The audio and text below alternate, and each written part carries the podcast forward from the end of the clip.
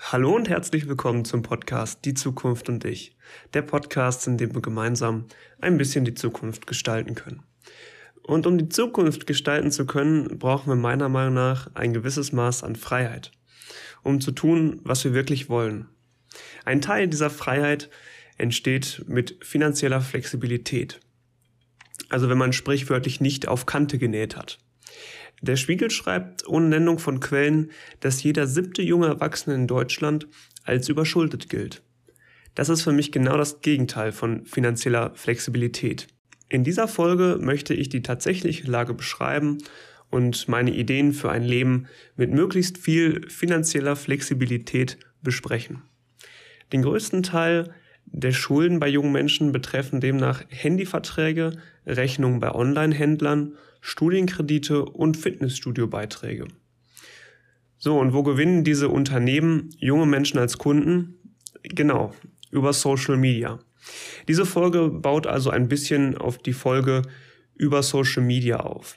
Es gibt keinen besseren Ort als das Internet, um Menschen genau die Werbung zu präsentieren, die sie interessiert. In meinen Augen befeuert die soziale Medienlandschaft auch eine Ausprägung des Marketingcharakters. Erich Fromm beschreibt damit einen, ich zitiere das jetzt mal, Typus des Sozialcharakters, der in die Konformität der öffentlichen Meinung oder aktuellen Moden flieht. Was will ich damit sagen? Nun, die Unternehmen schaffen es, ihre Produkte als aktuellen Trend zu verkaufen, den man auch auf keinen Fall verpassen darf. Sie benutzen dazu zum Beispiel Influencer, die die Glaubwürdigkeit unterstreichen sollen, indem sie die Produkte verwenden und dabei geschickt präsentieren. Das triggert den Punkt, sich dazugehörig zu fühlen. In Kombination mit dem allgemeinen Interesse an einem bestimmten Thema führt dies zu einem spontanen Kauf. Ein weiterer wichtiger Faktor, der sich durch Social Media geändert hat und relevant für alle Altersgruppen ist, ist die Einfachheit der Bezahlmöglichkeiten. Denn die meisten Käufe kommen nicht zustande, weil sie im Prozess abgebrochen werden. Also Schritte im Prozess sind zum Beispiel die Rechnungsadresse hinterlegen oder anmelden beim Zahlungsdienstleister etc. Umso kürzer dieser Prozess ist, umso höher ist die Wahrscheinlichkeit, dass wir etwas tatsächlich kaufen und es uns nicht noch einmal anders überlegen zum Beispiel. Darum arbeiten soziale Netzwerke eng mit den Werbetreibenden zusammen, um diesen Prozess möglichst kurz zu halten. So, damit wollte ich jetzt an die vorherige Folge anknüpfen. Jetzt möchte ich ein bisschen von dem Online-Thema wegkommen. Schaffe ich leider nicht ganz, weil das Internet die Art des Kaufens natürlich komplett verändert hat und es meiner Meinung nach einen erheblichen Einfluss auf unser Kaufverhalten und damit auch mit dem Umgang mit Geld für uns als Digital Natives hat. Zum Anfang möchte ich jetzt noch einmal einen Schritt zurücktreten und über zwei Arten von Schuldnern sprechen, die mir in meinem Umfeld aufgefallen sind. Zum einen gibt es die Konsumschuldner und zum anderen die, ich nenne es jetzt mal, Karriereschuldner. Auf den ersten Blick sind die Karriereschuldner nicht der Rede wert. Sie nehmen jetzt einen Studienkredit auf und durch den sie dann eine gute Ausbildung erhalten und damit dann auch einen gut bezahlten Job ähm, ja, finden, der den Kredit problemlos zurückbezahlen kann. Damit ist die Zahl, dass jeder zweite deutsche Hochschulabsolvent verschuldet in das Berufsleben startet, gar nicht so dramatisch.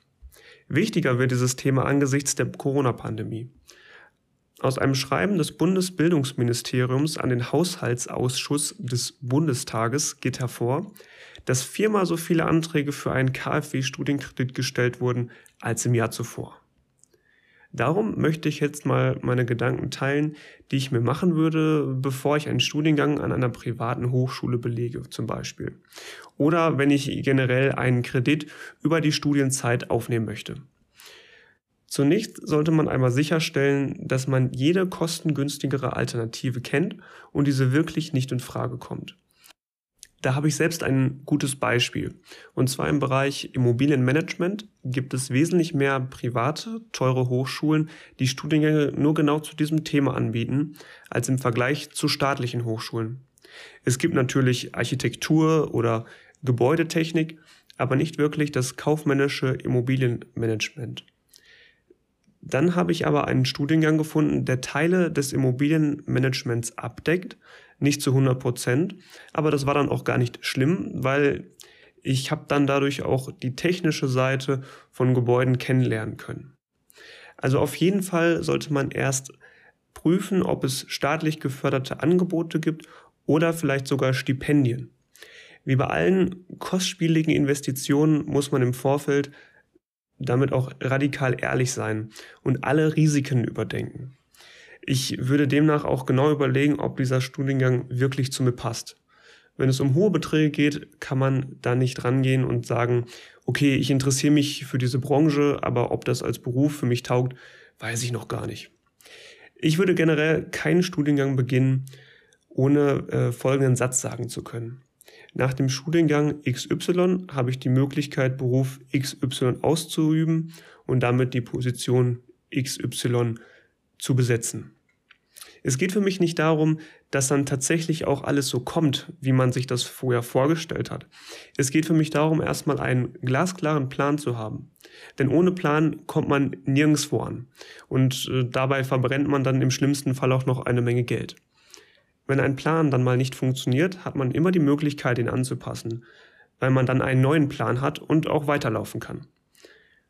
Um die Lage besser einschätzen zu können, sind dazu Praktika hilfreich. Und was noch viel einfacher ist und gefühlt keiner macht, ist einfach mal Leute auf Facebook, Xing oder zum Beispiel LinkedIn oder wo auch immer diese Menschen sich rumtreiben, anzusprechen, anzuschreiben da steht genau, wo diese Menschen arbeiten und in welcher Position.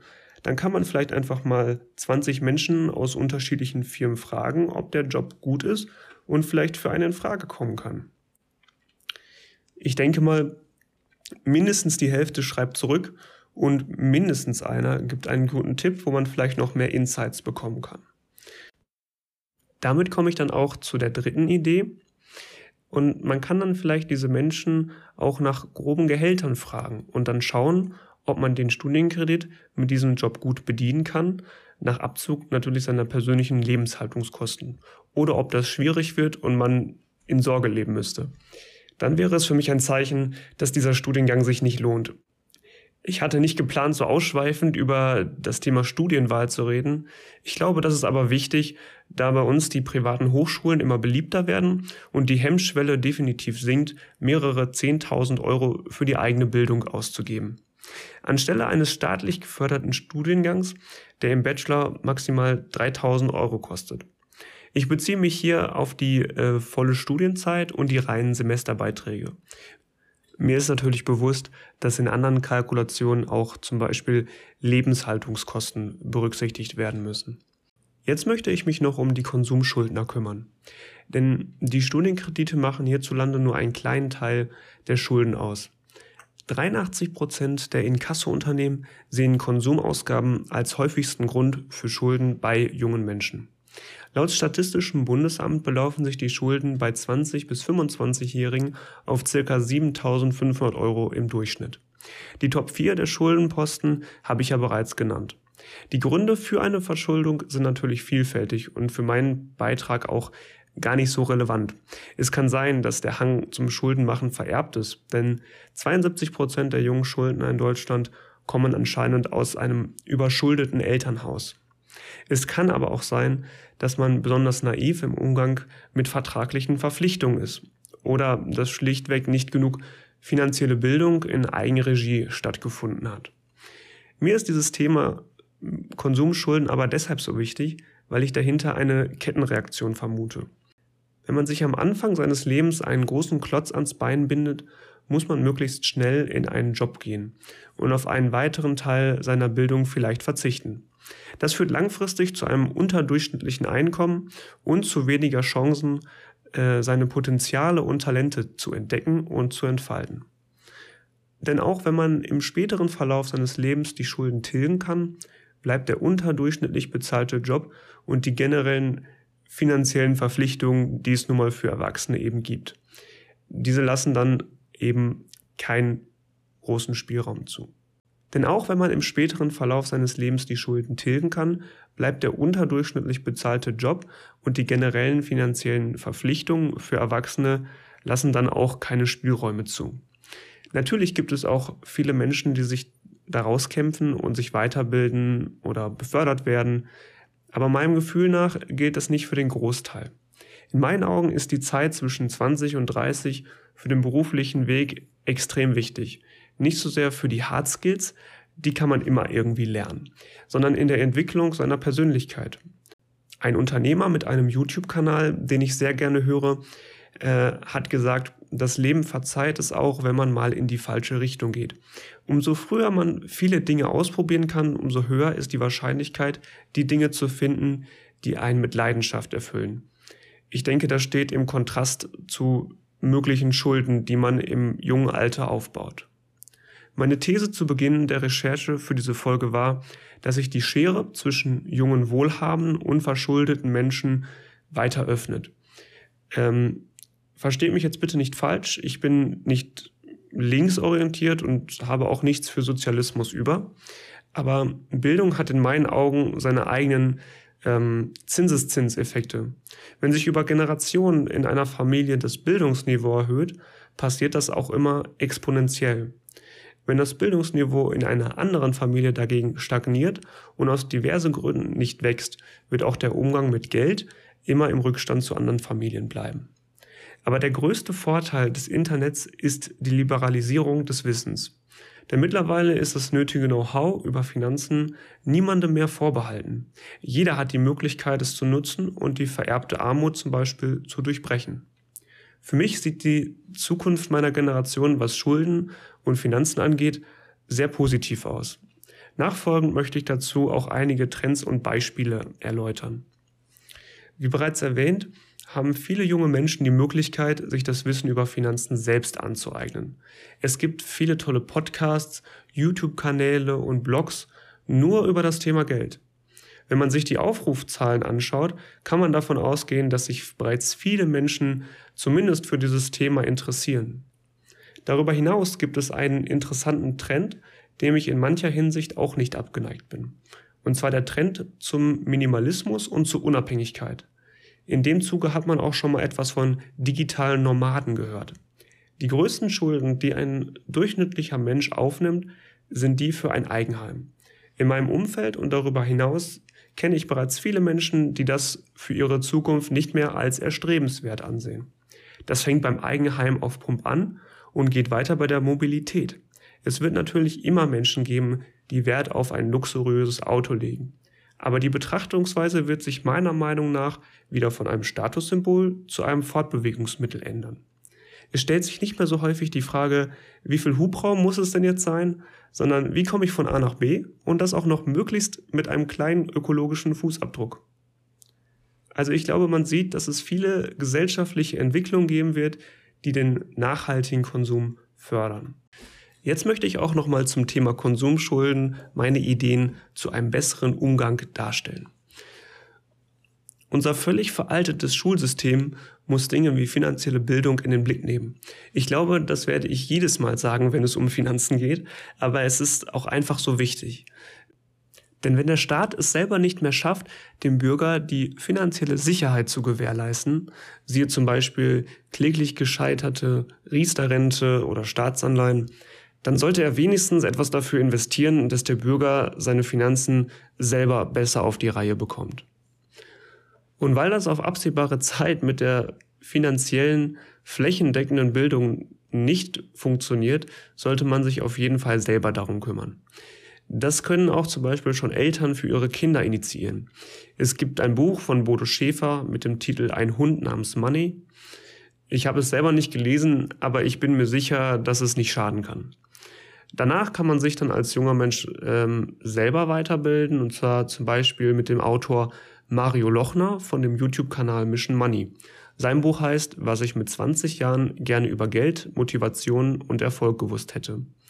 Und dann gibt es für Erwachsene Ratgeber und Seminare, soweit das Auge reicht. Also hier ist die erste Idee klar.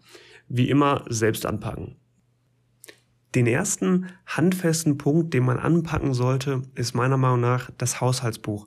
Klingt absolut ausgeleiert, aber wir sind nun mal Gewohnheitstiere. Das heißt, wenn man das einmal für einen Zeitraum gemacht hat, weiß man, was mit seinem Geld passiert und ganz wichtig, man bekommt ein Gefühl dafür, wohin das Geld wirklich fließt. Der nächste Punkt ist ähm, psychologischer Natur. Denn Aus psychologischer Sicht macht eine Konsumausgabe wie ein neues Handy nur maximal drei Monate glücklich. Aus diesem Grund führe ich auch einen Teil von meinem persönlichen Glücklichsein auf das gezielte und bewusste Verzichten zurück. Nicht um des Verzichtens willen, sondern um sich dann wirklich die Dinge leisten zu können, die man wirklich haben möchte und auch gebrauchen kann. Mal angenommen, jemand mit Anfang 30 hat einen gut bezahlten Job in der Bank, aber hat jetzt das Gefühl, sich für den falschen Job entschieden zu haben und würde gerne Friseur werden. Kein Problem, man kann die Richtung seines Berufslebens ja immer ändern. Aber was man nicht so einfach ändern kann, ist die Lifestyle-Inflation umzukehren. Was meine ich damit? Lifestyle-Inflation beschreibt das menschliche Verhalten, die Ausgaben immer sofort den Einnahmen anzupassen.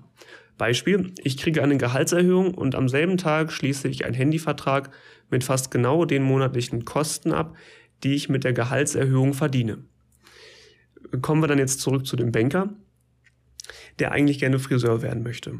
In seinem Fall bewohnt er eine teure Wohnung in bester Lage, fährt ein Leasingauto und hat das neue iPhone. Mit diesen durchaus realistischen Voraussetzungen wird der Jobwechsel relativ schwierig und eigentlich finanziell gesehen unmöglich. Was ich mit diesem einfachen Beispiel sagen möchte, ist, dass Schulden einem die Freiheit nehmen. Das Auto und das Handy machen schon lange nicht mehr glücklich und das, was eigentlich wirklich langfristig glücklich machen würde, bleibt auf der Strecke. Das war jetzt ein sehr plastisches Beispiel, aber ich hoffe, ich konnte meine Idee damit ein bisschen rüberbringen. Der nächste Punkt ist, man darf sich auf keinen Fall blenden lassen von einem Instagram-Lifestyle. Lieber sollte man darauf gucken, was man selber wirklich möchte. Wie schon beschrieben, spielt hier der Marketingcharakter von Erich Fromm eine große Rolle. Man muss sich selbst bewusst für einen Kauf entscheiden. Man kann zum Beispiel auch diese blöde Regel verwenden, 24 Stunden vor dem Kaufen zu warten. Dann sind die ganzen Emotionen erstmal raus wenn die Werbung zum Beispiel künstliche Verknappung vorgaukelt, mit zum Beispiel Slogans wie nur noch zehn Stück auf Lager, wie auch immer. Aber das ist vielleicht so eine kleine, ja auch ziemlich alte Regel, die man aber durchaus anwenden kann. Die letzte Idee, die ich habe, ist ein finanzielles Polster aufzubauen. Umso größer, desto mehr finanzielle Flexibilität haben wir. Ich empfinde es immer als hilfreich, messbare Ziele zu haben. Allgemeingültige Ziele könnten zum Beispiel sein, mit 30 Jahren ein Jahresgehalt angespart zu haben und mit Blick auf die Rente könnte das Ziel sein, dann 10 Jahresgehälter angespart zu haben. Die Ziele können natürlich beliebig variieren, aber ich finde, das sind gute Richtwerte, wenn man noch gar kein Gefühl für seine Finanzen hat und wissen möchte, wo man eigentlich gerade steht. Damit äh, können überraschend anfallende Kosten, zum Beispiel durch Krankheiten oder teure Reparaturen, aufgefangen werden, ohne sich dafür verschulden zu müssen und in eine Abhängigkeit zu geraten. So, damit sind wir auch schon am Schlussteil dieser Folge angekommen. Die Verlockungen für Konsum werden durch Social Media immer größer. Aber die Trends der Nach zur Nachhaltigkeit und zur Unabhängigkeit wirken dem bestens entgegen. Mit dieser Episode möchte ich auf die möglichen Gefahren aufmerksam machen und wie immer zum Nachdenken anregen. Wie traurig wäre es, wenn wir einen unmotivierten jungen Banker da sitzen haben und gleichzeitig einen begeisterten Friseur in der Gesellschaft missen und das nur, weil er fest im Griff der Konsumindustrie steckt. Für mich ist Geld eine der wesentlichen Säulen, auf denen ein zufriedenes Leben steht. Medien lügen uns da auch gerne an und vermitteln den Eindruck, dass die Leute mit Geld unglücklich sind und die Reichen sich den ganzen Tag um, ums Geld streiten. In meinen Augen ist aber das Gegenteil der Fall. Wenn nicht genug da ist, wird gestritten.